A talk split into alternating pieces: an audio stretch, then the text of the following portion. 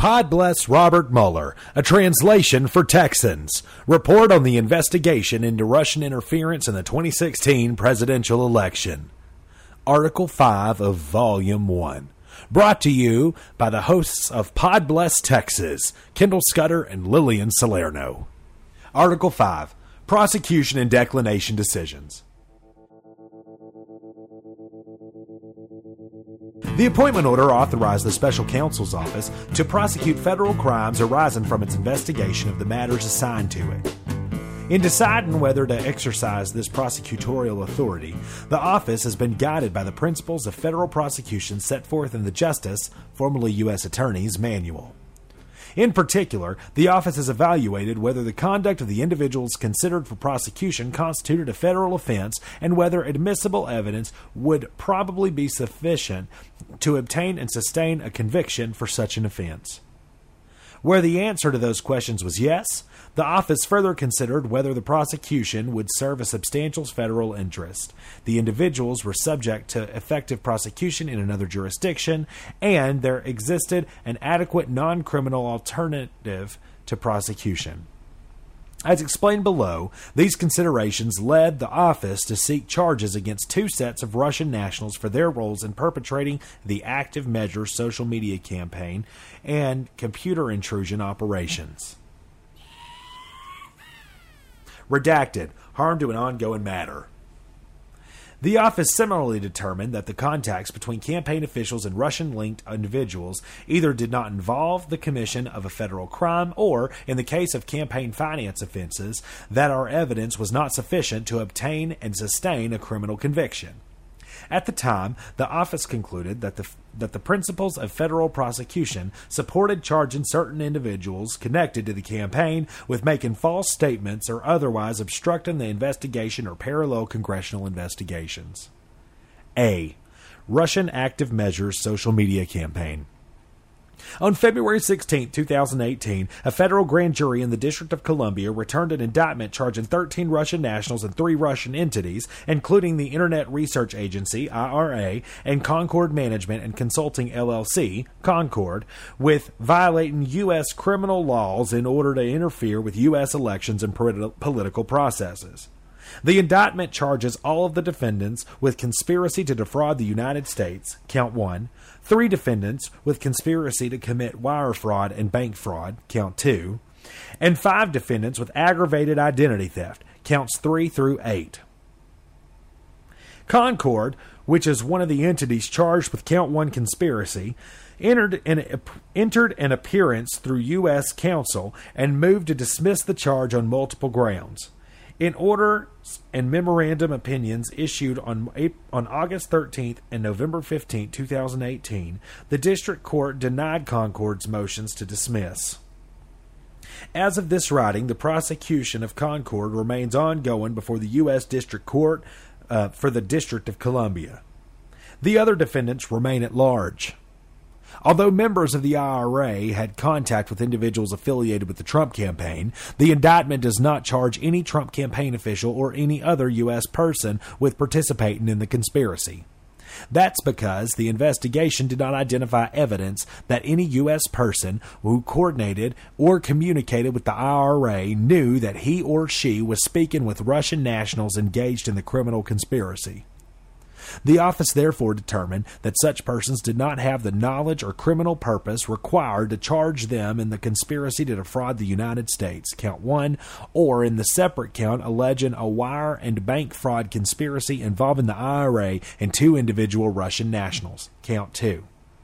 The office did, however, charge one U.S. national for his role in supplying false or stolen bank account numbers that allowed the IRA conspirators to access U.S. online payment systems by circumventing those systems' security features. On February 12, 2018, Richard Pinedo pleaded guilty pursuant to a single count information to identity fraud in violation of 18 U.S.C. Section 1028A7 and B1D. The investigation did not establish that Pinedo was aware of the identity of the IRA members who purchased bank account numbers from him. Pinedo's sales of the account numbers enabled the IRA members to anonymously access a financial network through which they transacted with U.S. persons and companies. On October 10, 2018, Pinedo was sentenced to six months of imprisonment to be followed by six months of home confinement and was ordered to comp- complete 100 hours of community service. B. Russian hacking and dumping operations. 1. Section 1030 Computer Intrusion Conspiracy. A. Background. On July 13, 2018, the federal grand jury in the District of Columbia returned an indictment charging Russian military intelligence officers at the GRU with conspiring to hack into various U.S. computers used by the Clinton campaign, DNC, DCCC, and other U.S. persons in violation of 18 U.S.C. Section 1030 and 371. Count 1. Committing identity theft and conspiring to commit money laundering and furtherance of that hacking conspiracy in violation of 18 U.S.C. Section 1028A and 1956H, counts 2 through 10, and a separate conspiracy to hack into the computers of U.S. persons and entities responsible for the administration of the 2016 U.S. election in violation of 18 U.S.C. Section 1030 and 371, count 11. As of this writing, all 12 defendants remain at large. The Netyksho indictment alleges that the defendants conspired with one another and with others to hack into the cam- computers of U.S. persons and entities involved in the 2016 U.S. presidential election, steal documents from those computers, and stage releases of the stolen documents to interfere in the election. Netyksho Indictment 2. The indictment also describes how, in staging the releases, the defendants used the Guccifer 2.0 persona to disseminate documents through WikiLeaks. On July 22, 2016, WikiLeaks released over 20,000 emails and other documents that the hacking conspirators had stolen from the DNC. Netyksho Indictment 48. In addition, on October 7, 2016, WikiLeaks began releasing emails that some conspirators had stolen from Clinton campaign chairman John Podesta after a successful spearphishing operation. Redacted Harm to an ongoing matter. Redacted. Grand jury. Redacted. Harm to an ongoing matter. B. Charge and decision as to. Redacted. Harm to an ongoing matter. Redacted. Harm to an ongoing matter. Redacted. Harm to an ongoing matter. Redacted. Harm to an ongoing matter. Redacted, harm to an ongoing matter. Oh, redacted, harm to an ongoing matter. A lot of these coming up, guys. Redacted, harm to an ongoing matter. Redacted, harm to an ongoing matter. Redacted, harm to an ongoing matter. One, two, three. Three redactions, harm to an ongoing matter. Number two, potential section 1030 violation by Redacted. Point of personal privacy. Redacted. Personal privacy. Redacted. Personal privacy. In addition, the computer. Redacted. Personal privacy likely qualifies as a protected one under the statute, which reaches effectively all computers with Internet access. Redacted. Personal privacy. Applying the principles of federal prosecution, however, the office determined that the prosecution of this potential violation was not warranted. Those principles instruct prosecutors to consider, among other things, the nature and seriousness of the offense, the person's culpability in connection with the offense, and the probable sentence to be imposed if the prosecution is successful. Redacted. Personal privacy. Redacted. Personal privacy. C. Russian government outreach and contacts. As explained in Section 4 above, the office's investigation uncovered evidence of numerous links contacts between Trump campaign officials and individuals having or claiming to have ties to the Russian government. The office evaluated the contacts under several sets of federal laws, including conspiracy laws and statutes governing foreign agents who operate in the United States. That, considering the available evidence, the office did not pursue charges under these statutes against any of the individuals discussed in Section 4 above, with the exception of FARA charges against Paul Manafort and Richard Gates based on their activities on behalf of the Ukraine. One of the interactions between the Trump campaign and Russian affiliated individuals, the June 9, 2016 meeting between high ranking campaign officials and Russians promising derogatory information on Hillary Clinton, implicates an additional body of law campaign finance statutes. Schemes involving the solicitation or receipt of assistance from foreign sources raise difficult statutory and constitutional questions. As explained below, the office evaluated those questions in connections with the June 9th meeting. Redaction harm to an ongoing matter. The office ultimately concluded that even if the principal legal questions were resolved favorably to the government, the prosecution would encounter difficulties proving that campaign officials or individuals connected to the campaign willfully violated the law. Finally, although the evidence of contacts between campaign officials and Russia affiliated individuals may not have been sufficient to establish or sustain criminal charges, several U.S. persons connected to the campaign made false statements about those contacts and took other steps to obstruct the office's investigation and those of Congress. This office has therefore charged some of those individuals with making false statements and obstruction of justice. Number one, potential coordination, conspiracy, and collusion. As an initial matter, this office evaluated potentially criminal conduct that involved the collection action of multiple individuals not under the rubric of collusion, but through the lens of conspiracy law. In doing so, the office recognized that the word collude appeared in the acting attorney general's August 2, 2017 memorandum. It has frequently been invoked in public reporting, and it is sometimes referenced in antitrust law. See below but collusion is not a specific offense or theory of liability found in U.S. Code, nor is it a term of art in federal criminal law. To the contrary, even as defined in legal dictionaries, collusion is largely synonymous with conspiracy, conspiracy as that crime is set forth in the General Federal Conspiracy Statute. For that reason, this office's focus in resolving the question of joint criminal liability was on conspiracy as defined in federal law, not the commonly discussed term collusion. The office considered in particular whether contacts with, between the Trump campaign officials and Russia linked individuals could trigger liability for the crime of conspiracy, either under statutes that have their own conspiracy language or under the general conspiracy statute. The investigation did not establish that the contacts described in Volume 1, Section 4 amounted to an agreement to commit any substantive violation of federal criminal law, including foreign influence and campaign finance laws, both of which are discussed further below. The office, therefore, did not charge any individual associated with the Trump campaign with conspiracy to commit federal offense arising from Russia contacts, either under the specific statute or under Section 371's Offenses Clause. The office also did not charge any campaign official or associate with a conspiracy under Section 371's defraud clause.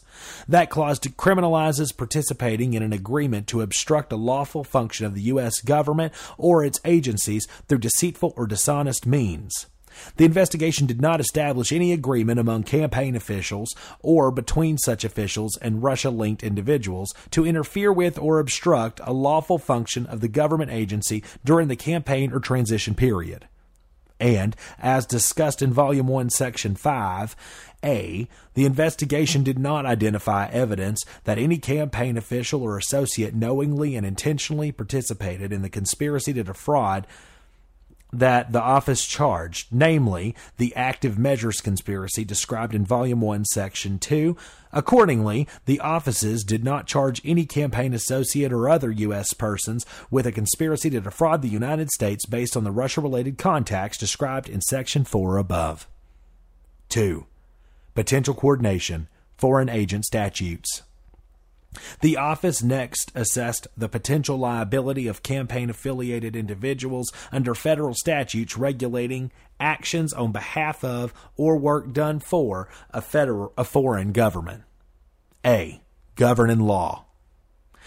Under 18 U.S.C. Section 951, it is generally illegal to act in the United States as an agent of a foreign government without providing notice to the Attorney General. Although the defendant must act on behalf of a foreign government as opposed to other kinds of foreign entities, the acts need not involve espionage. Rather, acts of any type suffice for liability. An agent of a foreign government is an individual who agrees to operate in the United States subject to the direction or control of a foreign government or official. The crime defined by Section 951 is complete upon knowingly acting in the United States as an unregistered foreign government agent. The statute does not require willfulness, and knowledge of the notification requirement is not an element of the offense. The Foreign Agents Registration Act, FARA, generally makes it illegal to act as an agent of a foreign principal by engaging in certain, largely political activities in the United States without registering with the Attorney General. The trigger and agency relationship must be with a foreign principal or a person any of whose activities are directly or indirectly supervised, directed, controlled, financed, or subsidized in whole or in major part by a foreign principal. That includes a foreign government or political party and various foreign individuals and entities. A covered relationship exists if a person acts as an agent, representative, employee, or servant, or in any other capacity at the order, request, and or un- under the foreign principal's direction or control. It is sufficient if the person agrees, consents, assumes, or purports to act as, or who is or holds himself out to be, whether or not pursuant to a contractual relationship, an agent of a foreign principal. That was a mouthful. The triggering activity is that the agent directly or through any other person in the United States, 1 engage is, engages in political activities for or in the interests of the foreign principal, which includes attempts to influence federal officials or the public. Two, acts as public relations counsel, publicity agent, information service employee, or political consultant for or in the interests of such foreign principal. 3. Solicits, collects, disburses, or dispenses contributions, loans, money, or other things of value for or in the interest of such foreign principal. Or 4. Represents the interests of such foreign principal before any federal agency or official. It is a crime to engage in a willful violation of any provision of the Act or any regulation thereunder. It is also a crime to willfully make false statements or omissions of material facts in FARA registration statements or supplements. Most violations have a maximum penalty of five years imprisonment and $10,000 fine. B. Application.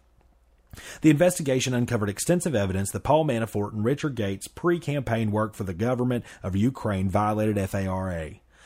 Vi- Manafort and Gates uh, were charged for that conduct and admitted to it when they pleaded guilty for superseding criminal informations in the District of Columbia prosecution.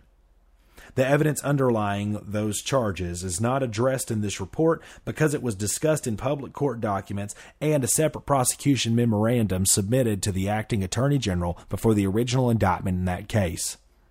In addition, the investigation produced evidence of FARA violations involving Michael Flynn.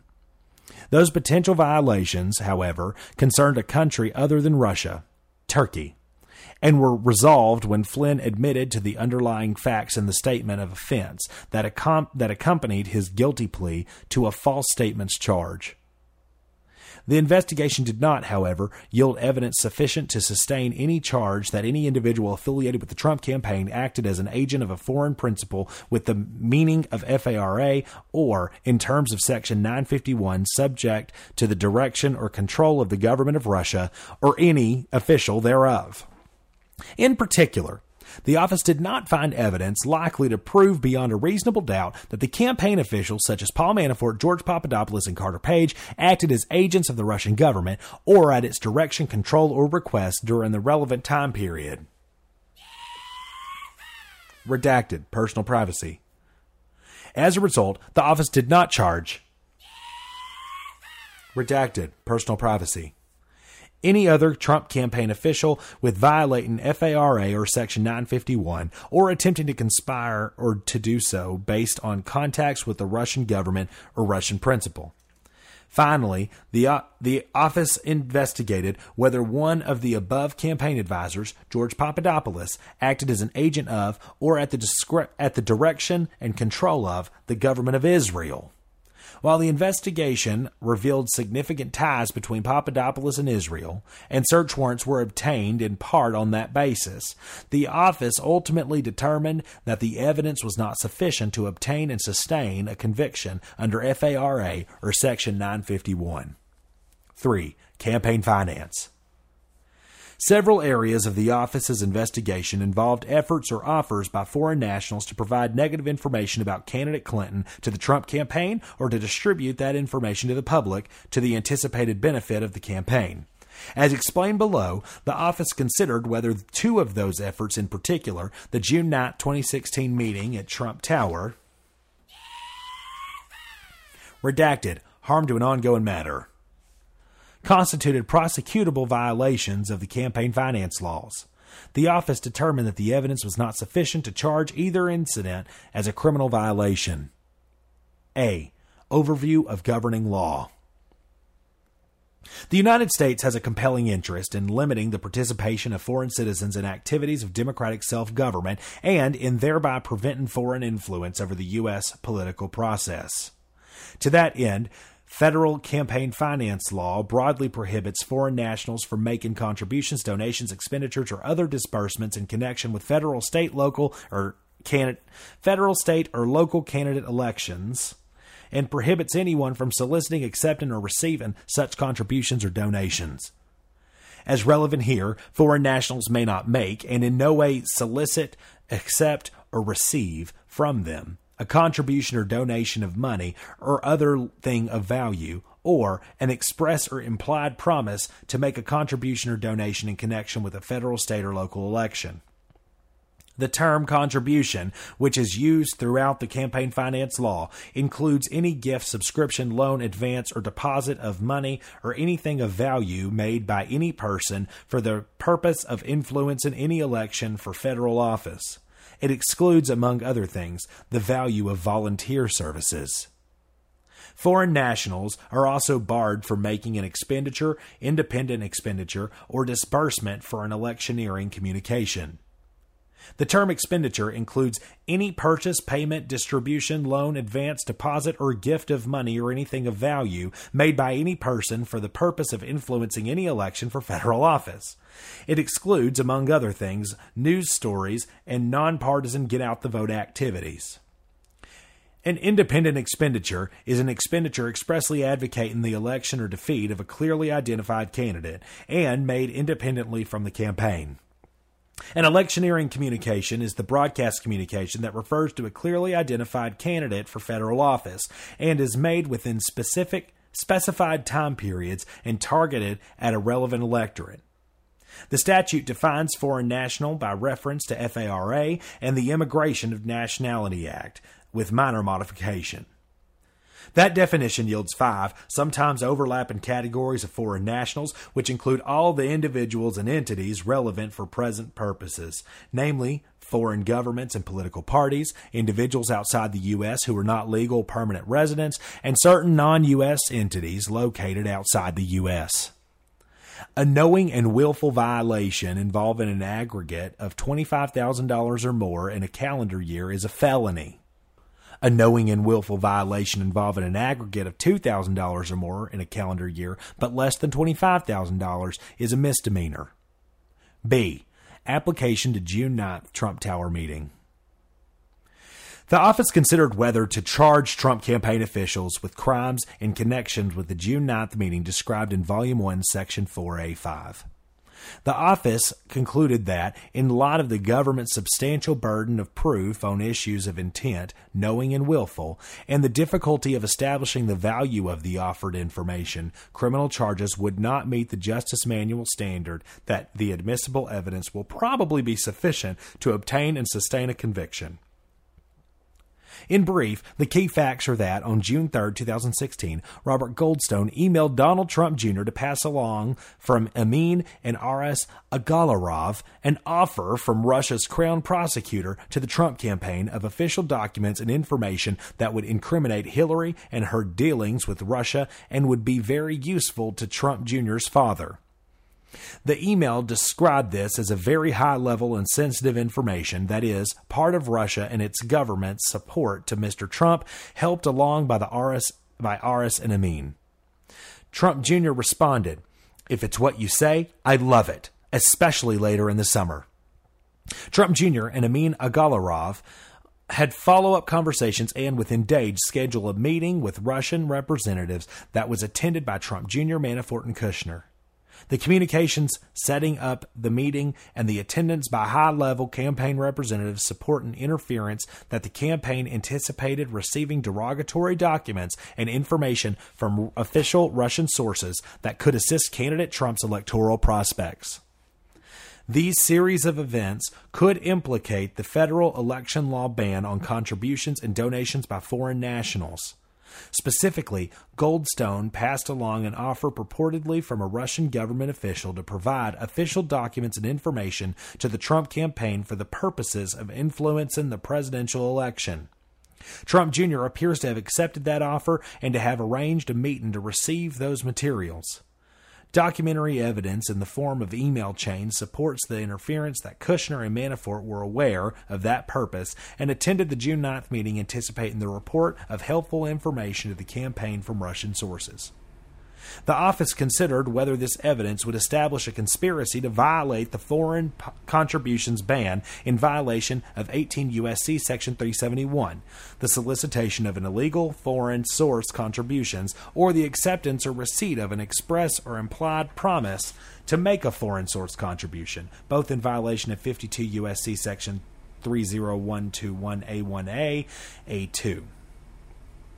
There are reasonable arguments that the offered information would constitute a thing of value within the meaning of these provisions, but the office determined that the government would not be likely to obtain and sustain a conviction for two other reasons. First, the office did not obtain admissible evidence likely to meet the government's burden to prove beyond a reasonable doubt that the individuals acted willfully i.e., with general knowledge of the illegality of their conduct, and second, the government would likely encounter difficulty in proving beyond a reasonable doubt that the value of the promised information exceeded the threshold for a criminal violation. 1. Thing of value element.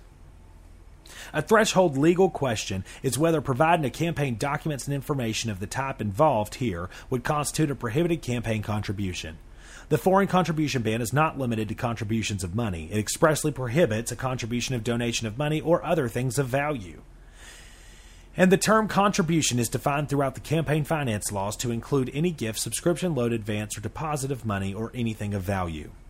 The phrases thing of value and anything of value are broad and inclusive enough to encompass at least some forms of the valuable information.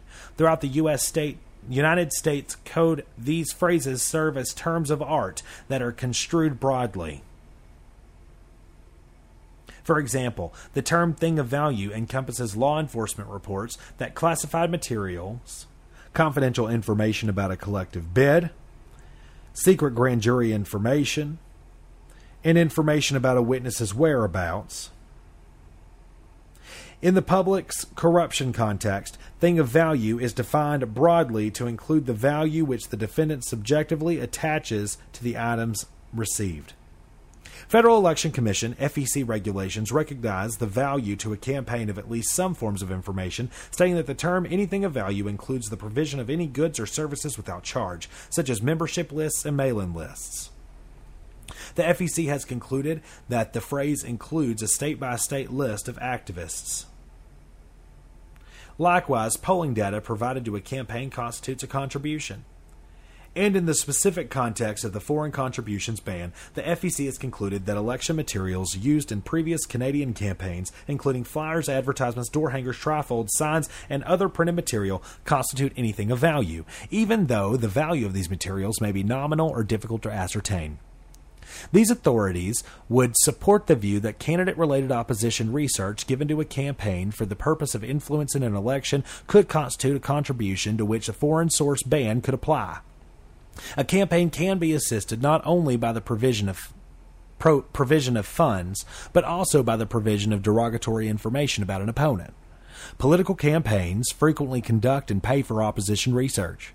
A foreign entity that engaged in such research and provided resulting information to a campaign could exert a greater effect on the election and a greater tendency to um, ingratiate the donor to a candidate than a gift of money or tangible things of value. At the same time, no judicial decision has treated the voluntary provision of uncompensated opposition research or similar information as a thing of value that could amount to a contribution under campaign finance law. Such an interpretation could have implications beyond the foreign source ban, imposing monetary limits on campaign contributions, and raise First Amendment questions. These, those questions could be especially difficult where the information consisted simply of the recounting of historically accurate facts. It is uncertain how courts would resolve those issues. Number two, willfulness. Even assuming that the promised documents and information that would incriminate Hillary constitute a thing of value under the campaign finance law, the government would encounter other challenges in seeking to obtain and sustain a conviction. Most significantly, the government has not obtained admissible evidence that is likely to establish the Scienter agreement beyond a reasonable doubt. To prove that the de- that the defendant acted knowingly and willfully, the government would have to show that the defendant had general knowledge that his conduct was unlawful. This standard creates an elevated scienter element requiring, at the very least, that application of the law to the facts in question be very clear. When there is substantial doubt concerning whether the law applies to the facts of particular matter, the offender is more likely to have an intent defense. On the facts here, the government would unlikely be able to prove beyond a reasonable doubt that the June 9th meeting participants had general knowledge that their conduct was unlawful. The investigation had not been developed evidence that the participants in the meeting were familiar with the foreign contribution ban or the application of federal law to the relevant factual context the government does not have a strong evidence of super serendipitous behavior or effects at concealment at the time of the June 9th meeting. While the government has evidence of later efforts to prevent disclosure of the nature of the June 9th meeting that could circumstantially provide support for a showing of scienter, that concealment occurred more than a year later, involved individuals who did not attend the June 9th meeting, and may reflect an intention to avoid political consequences rather than any prior knowledge of illegality. Additionally, in light of the unresolved legal questions about whether giving documents and information of the sort offered here constitutes a campaign contribution, Trump Jr. could mount a factual defense that he did not believe his response to the offer and the June 9th meeting itself violated the law.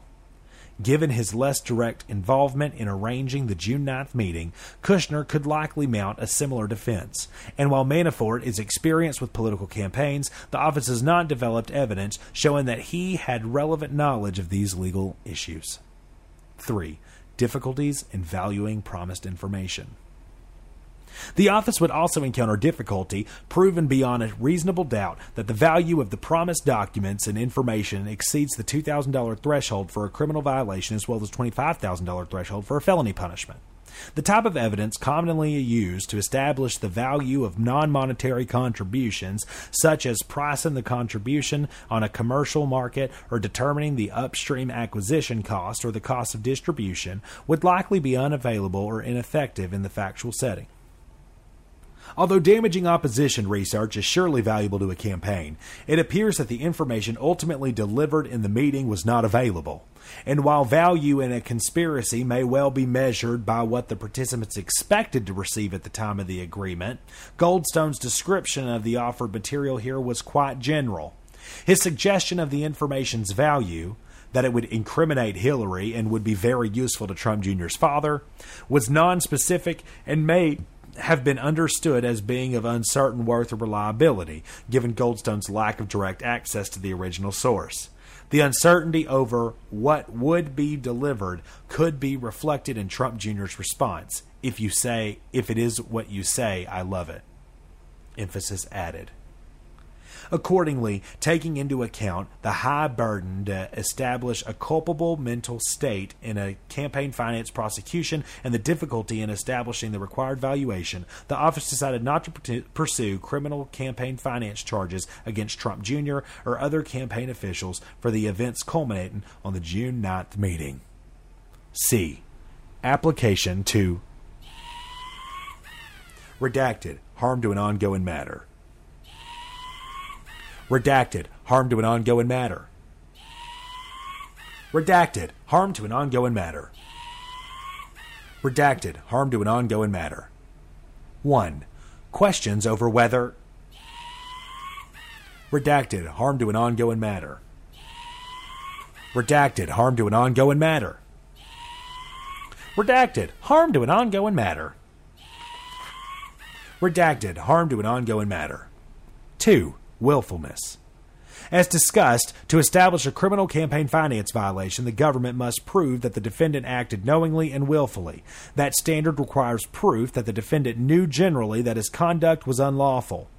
Given the uncertainties noted above, the willfulness requirement would pose a substantial barrier to prosecution. 3. Constitutional considerations. Finally, the First Amendment could pose constraints on a prosecution. Redacted. Harm to an ongoing matter. 4. Analysis as to. Redacted. Harm to an ongoing matter. Redacted. Harm to an ongoing matter. Redacted. Harm to an ongoing matter. Redacted. Harm to an ongoing matter. 4. False statements and obstruction of the investigation. The office determined that certain individuals associated with the campaign lied to investigators about campaign contacts with Russia and have taken other actions to interfere with the investigation. As explained below, the office therefore charged some U.S. persons connected to the campaign with false statements and obstruction offenses. A. Overview of governing law. False statements. The principal federal statute criminalizing false statements to government investigators is 18 U.S.C. Section 1001. As relevant here, under Section 1001A2, it is a crime to knowingly and willfully make any materially false, fictitious, or fraudulent statement or representation in any matter with the jurisdiction of the executive branch of the government. The FBI investigation is a matter within the executive branch's jurisdiction. The statute also applies to a subset of legislative branch actions administrative matters, investigations, or reviews conducted by a congressional committee or subcommittee. Whether the statement was made to law enforcement or congressional investigators, the government must prove beyond a reasonable doubt the same basic non jurisdictional elements. The statement was false, fictitious, or fraudulent. The defendant knew that both that it was false and that it was unlawful to make a false statement, and that a false statement was material. In the D.C. Circuit, the government must prove that the statement was actually false. A statement that is misleading but literally true does not satisfy Section 1001A2. For that false statement to qualify as material, it must have natural tendency to influence or be capable of influencing a discrete decision or any other function of the agency to which it is addressed. Perjury. Under the federal perjury statutes, it's a crime for a witness testifying under oath before a grand jury to knowingly make a false material declaration. The government must prove four elements beyond a reasonable doubt to attain a conviction under Section 1623A. The defendant testified under oath before a federal grand jury. The defendant's testimony was false in one or more respects. The false testimony cons- concerned matters that were material to the grand jury investigation. And the false testimony was knowingly given. The general perjury statute, 18 U.S.C. section 1621, also applies to a grand jury testimony and has similar elements, except that it requires that the witness have acted willfully and that the government satisfy strict common law requirements for establishing falsity. Obstruction of justice. Three basic elements are common to the obstruction statutes pertinent to this office's charging decisions. An obstructive act some form of nexus between the obstructive act and the official proceeding, and criminal, corrupt intent. A detailed discussion of those elements and the law governing obstruction of justice more generally is included in Volume 2 of this report. B. Application to certain individuals. 1. George Papadopoulos. Investigators approached Papadopoulos for an interview based on his role as a foreign policy advisor in the Trump campaign and his suggestion to a foreign government representative that Russia had indicated that it could assist the campaign through the anonymous release of information damaging to candidate Clinton. On January 27, 2017, Papadopoulos agreed to be interviewed by FBI agents who informed him that the interview was part of the investigation into the potential Russian government interference in the 2016 presidential election. During the interview, Papadopoulos lied about the timing, extent, and nature of his communications with Joseph, Joseph Mifsud, Olga Polonskaya, and Ivan Timofeev. With respect to Timon, Papadopoulos acknowledged that he had met with Mifsud and that Mifsud told him that the Russians had dirt on Clinton in the form of thousands of emails. But Papadopoulos stated multiple times that those communications occurred before he joined the Trump communication and that it was a very strange coincidence to be told that the dirt before he started working for the campaign. This account was false.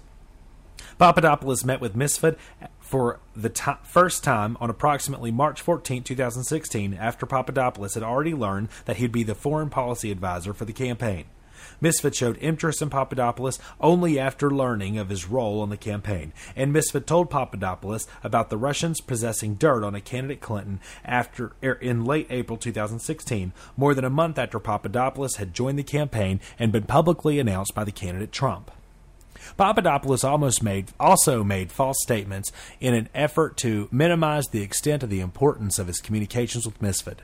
For example, Papadopoulos stated that Mifsud that Mifsud's a nothing, and that he thought Misfit was just a guy talking up connections or something, and that he believed Misfit was BSing to completely be honest with you.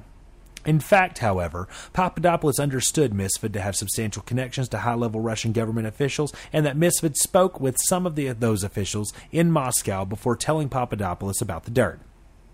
Papadopoulos also engaged in extensive communications over the period of months with Mifsud about foreign policy issues for the campaign, including efforts to arrange a history making meeting between the campaign and Russian government officials. In addition, Papadopoulos failed to inform the investigators that Misfit had introduced him to Timofeev, the Russian national who Papadopoulos understood to be connected to the Russian Ministry of Foreign Affairs, despite being asked if he had met with Russian nationals or anyone with the Russian accent during the campaign. Papadopoulos also falsely claimed that he met with Polonskaya before he joined the campaign, and falsely told the FBI that he had no relationship with her at all. He stated that the extent of their communications was her sending emails. Just, hi, how are you? That's it. In truth, however, Papadopoulos met Polonskaya in March 24, 2016, after he had joined the campaign. He believed that she had connections to high level Russian government officials and could help him arrange a potential foreign policy trip to Russia. During the campaign, he emailed and spoke with her over Skype on numerous occasions about the potential foreign policy trip to Russia. Papadopoulos' false statements in January 2017 impeded the FBI's investigation into the Russia interference in the 2016 presidential election. Most immediately, those statements hindered investigators' ability to effectively question Misfit when he was interviewed in the lobby of a Washington, D.C. hotel on February 10, 2017. During that interview, Misfit admitted to knowing Papadopoulos and to having introduced him to Polonskaya and Timofeev. But Misfit denied that he had advanced knowledge that Russia was in possession of emails damaging to candidate Clinton, stating that he and Papadopoulos had discussed cybersecurity and hacking as a larger issue and that Papadopoulos must have misunderstood their conversation.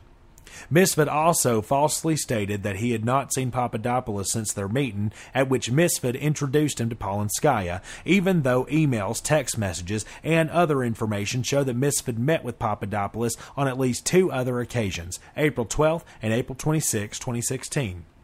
In addition, Misfit admitted that he had drafted or edited the follow up in the language of that email chain, Baby, thank you. Misfit may have been involved in a personal relationship with Polonskaya at the time. The false information and omissions in Papadopoulos' January 2017 interview undermined investigators' ability to challenge Misfit when he made these inaccurate statements. Given the seriousness of the lies and omissions in their effect on the FBI investigation, the office charged Papadopoulos with making false statements to the FBI in violation of 18 U.S.C. Section 1001. Papadopoulos pleaded guilty on October 7, 2017, to that charge pursuant to a plea agreement. On September 7, 2018, he was sentenced to 17 days of imprisonment and a $9,500 fine and 200 hours of community service. Number two, redacted personal privacy. Redacted grand jury. Redacted grand jury. Number three, Michael Flynn. Michael Flynn agreed to be interviewed by the FBI on January 24, 2017, four days after he had officially assumed his duties as National Security Advisor to the President. During the interview, Flynn made several false statements pertaining to his communications with the Russian ambassador. First, Flynn made two false statements about his conversations with the Russian ambassador Kislyak in late December 2016, at a time when the United States had imposed sanctions on Russia for interfering with the 2016 presidential election, and Russia was considering its response. See Flynn's statement of offense. Flynn told the agents that he did not ask Kislyak to refrain from escalating the situation in response to the United States' imposition of sanctions. That statement was false. On December 29, 2016, Flynn called Kislyak to request Russian restraint. Flynn made the call immediately after speaking to a senior transition team official, KT McFarland, about what to communicate to Kislyak. Flynn then spoke to McFarland again after the Kislyak call to report on the substance of that conversation. Flynn also falsely reported to the FBI that he did not remember a follow up conversation in which Kislyak stated that Russia had chosen to moderate its response to the U.S. sanctions as a result of Flynn's request. On December 31, 2016, Flynn, in fact, had such a conversation with Kislyak, and he spoke in, with McFarland within hours of the call to relay the substance of his conversation with Kislyak. Second, Flynn made false statements about the calls he had previously made to representatives of Russia and other countries regarding the resolution submitted by Egypt to the United Nations Security Council on December 21, 2016. Specifically, Flynn stated that he only asked the country's positions on how they would vote on the resolution and that he did not request that any of the countries take any particular action on the resolution. That statement was false. On December 22, 2016, Flynn called Kislyak, informed him of the incoming Trump administration's opposition to the resolution, and requested that Russia's vote against the delay the resolution. Flynn also st- falsely stated that Kislyak never described Russia's response to his December 22nd request regarding the resolution. Kislyak, in fact, told Flynn in conversation on December 23, 2016, that Russia would not vote against the resolution if it came to a vote. Flynn made these false statements to the FBI at a time when he was serving as national security advisor. Jesus Christ. And when the FBI had an open investigation into the inter- Russian interference in the 2016 presidential election, including the nature of any links between the Trump campaign and Russia. Flynn's false statements and omissions impeded the other and otherwise had a material impact on that ongoing investigation. They also came shortly before Flynn made separate submissions to the Department of Justice pursuant to FARA that also contained materially false statements and omissions. Based on the totality of that conduct, the office decided to charge Flynn with making false statements to the FBI in violation of 18 U.S.C. Section 1001A. On December 1, 2017, and pursuant to a plea agreement, Flynn pleaded guilty to that charge and also admitted his false statements to the department of his FAR filing. 4. Michael Cohen. Michael Cohen was the executive vice president and special counsel to the Trump Organization when Trump was president of the Trump Organization.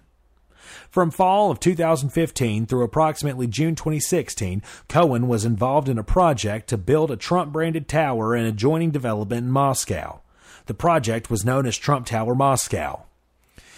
In 2017, Cohen was called to testify before a House Permanent Select Committee on Intelligence, HPSCI, and the Senate Select Committee on Intelligence, SSCI both of which were investigating Russian interference in the 2016 presidential election and possible links between the Russia and the presidential campaigns. In late August 2017, in advance of his testimony, Cohen caused a two page statement to be sent to SSCI and HPSCI addressing Trump Tower Moscow. The letter contained three representations relevant here. First, Cohen stated that the Trump Moscow project had ended in January 2016 and that he had briefed candidate Trump on the project only three times before making the unilateral decision to terminate it. Second, Cohen represented that he never agreed to travel to Russia in connection to the project and never considered asking Trump to travel for the project. Third, Cohen stated that he did not recall any Russian government contact about the project, including any response to an email that he had sent to a Russian government email account. Cohen later asked that his two page statement be incorporated into his testimony transcript before SSCI, and he ultimately gave testimony to SSCI that was consistent with that statement. Each of the foregoing representation in Cohen's two page statement was false and misleading. Con- consideration of the project had extended through approximately June 2016 and included more than three progress reports from Cohen to Trump. Cohen had discussed with Felix Sater his own travel to Russia as part of the project, and he had inquired about the possibility of Trump traveling there, both with the candidate himself and with senior campaign official Corey Lewandowski. Cohen did recall that he had received a response to the email that was sent to the Russian government spokesman Dmitry Peskov. In particular, that he received an email reply that and had a follow up phone conversation with an English speaking assistant to Peskov in mid January 2016.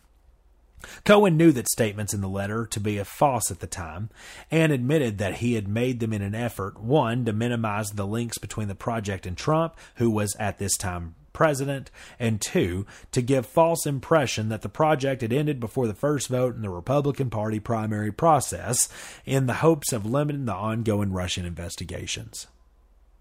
Given the nature of the false statements and the fact that he repeated them during an initial interview with the office, we charged Cohen with violating Section 1001.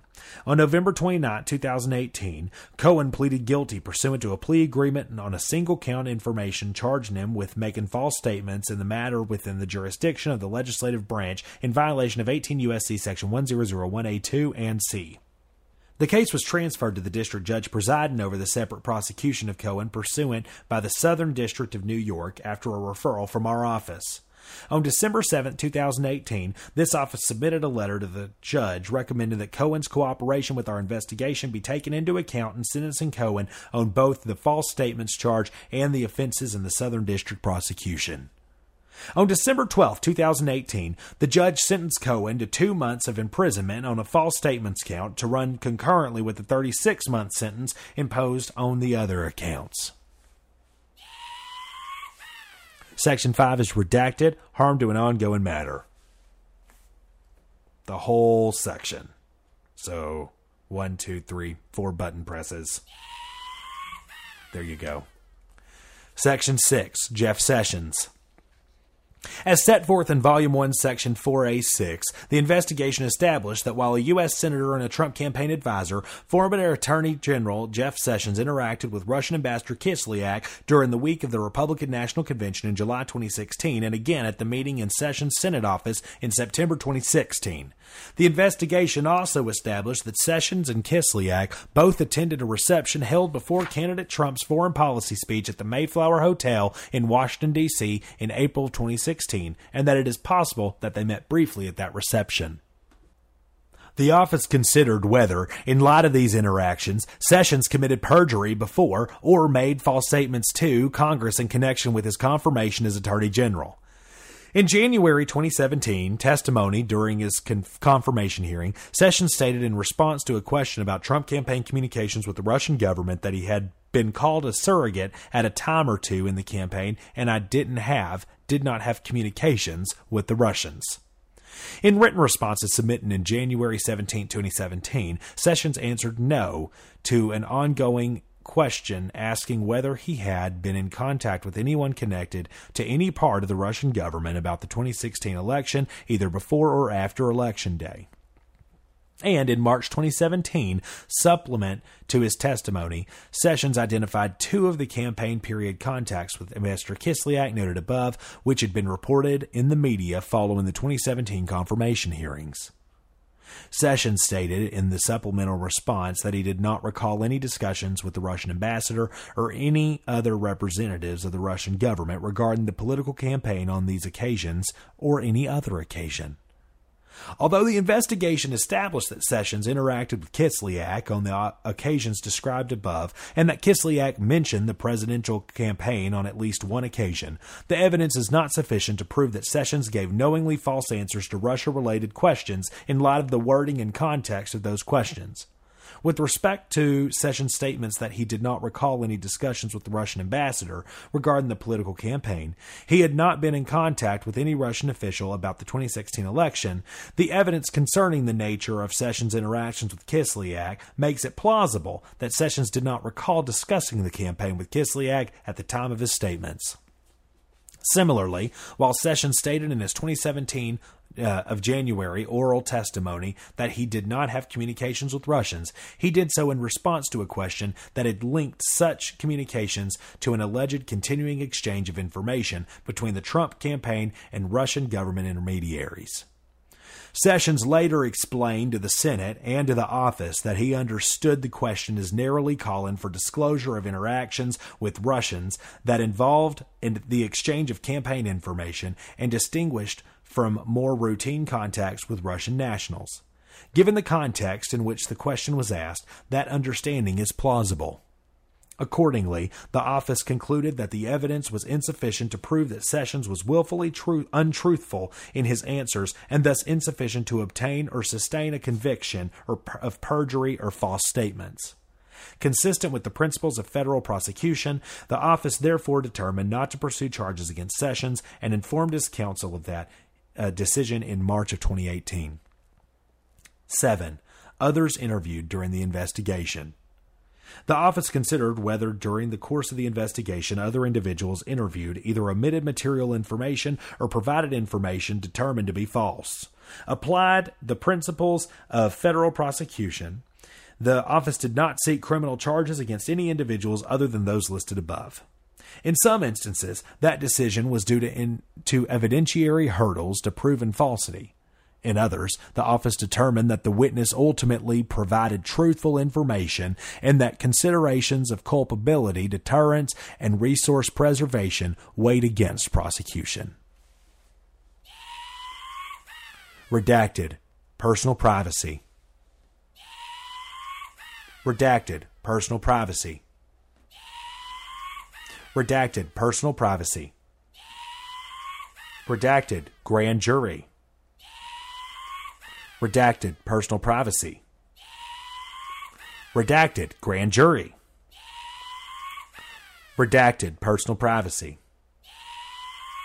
Redacted Personal Privacy. Redacted Grand Jury. Redacted Personal Privacy. Redacted personal privacy. Redacted personal privacy. This concludes Article 5 of Volume 1 of the report on the investigation into Russian interference in the 2016 presidential election and concludes the entirety of Volume 1 of 2. This has been Pod Bless Robert Mueller, a translation for Texas, brought to you by Pod Bless Texas, featuring Kendall Scudder and Lillian Salerno. We'll begin the report on Russian investigation into Russian interference in the 2016 presidential election, Volume 2, in Part 6 of this special series, Pod Bless Robert Mueller, a translation for Texans. Thanks for tuning in, and hopefully Lillian will be here for Volume 2.